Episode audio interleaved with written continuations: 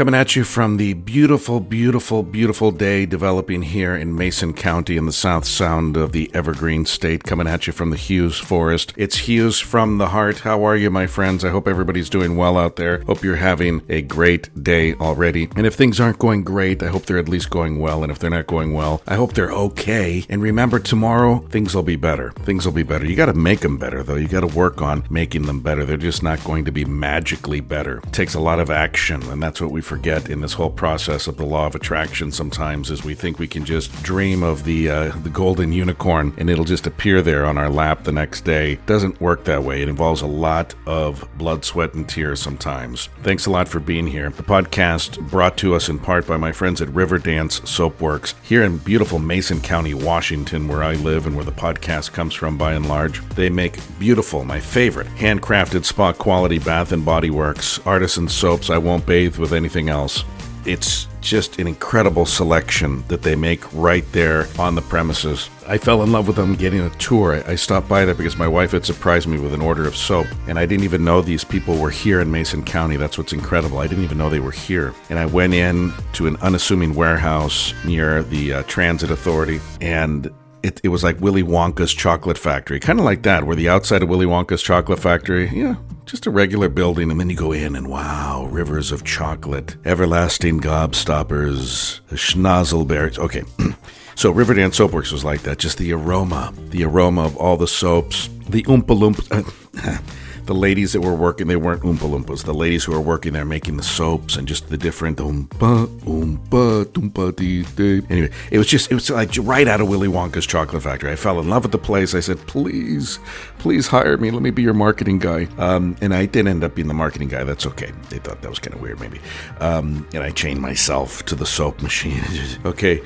Uh, they ended up becoming a sponsor, and I'm very happy that they've been a sponsor for many, many months now. They're going to try it out for a month or two they were so happy with the results that they stayed uh, with me all this time later. And you really, really, really, really should support this company. They're nice to the environment, they're nice to your body, and they're nice to your mind and soul too. Artisan soaps that'll blow you away, bath salts and fizzies, lip balms, body butters, and gift boxes. When you're stumped on what to get somebody for a present, they put together a gift box, and those folks who get it will say, wow, not just another pair of socks, not just another tie, not just another bouquet of flowers. This was unique. River dancesoapworks.com. I sell cars as part of my day uh, life, my day job. I've never sold cars in my life up until around May. I started in March, got laid off three days later with the pandemic closing everything down, and then came back in May, mid May. June was my first full month, and I've done okay. I've done okay. Everybody says I'm doing excellent for a guy who's never sold cars in his life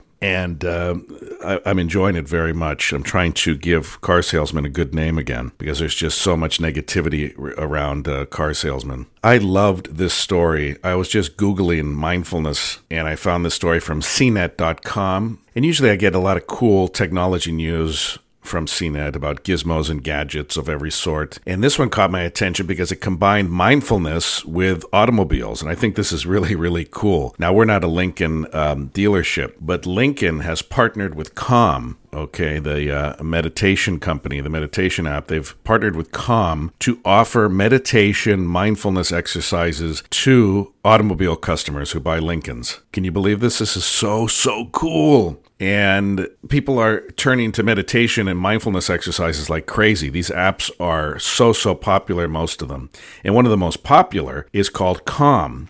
And now Lincoln, the automobile uh, manufacturer, not the town I used to live in, is teaming up with Calm to offer Lincoln owners a free year of premium membership to Calm through their Lincoln Way app. This is so, so cool. I love this. I'm sorry I get so excited about stuff like this, but anything that will introduce mindfulness to the masses and bring it to people who even know what it is already excites me. Alex Will is Chief Strategy Officer for Calm and said in a statement Mindfulness studies have shown to increase positive benefits before you get behind the wheel real such as improving focus and staying calm. Together with Lincoln, will offer busy drivers and passengers a calming journey to relax and renew on the go. Now, back in 2019, Lincoln and Calm ran a pilot program for this partnership to about 1,500 customers. And when they were surveyed at the end of the experience, get a load of this. At the end of this experience, remember, it's 1,500 customers, so not, you know, millions or anything, but 1,500. Lincoln claims 97% of these people found the Lincoln Calm experience to be positive and helpful. That's really, really cool cool. Every day we're challenged to make wellness and personal growth a part of our daily routine, said Michael Sprague, North American Director of Lincoln, in a statement. He says, We believe our work with Calm will provide a mindfulness option for clients as part of their daily routine, a unique way for them to practice some me time ahead of the commute or even in their driveways. Now, even if you don't have a Lincoln and don't want to pay for a mindfulness app, it's important for you to take care of yourself mentally. Here's what I do when I'm driving. I used to have a much longer commute than I have now. In fact, back when I lived in the Bay Area, I loved radio so much that I traveled, I'm not kidding you, two to three hours in each direction. Two, if the traffic was fine. Three, if there was even a mild collision or fender bender. Three hours each way. Six hours on the road. Four to six hours on the road for a three hour radio show. So I've spent a lot of time. And when I used to drive from the Sacramento area to San Francisco to do morning radio, I used to do a morning drive and I used to do nine to noon radio in San Francisco. That was even longer.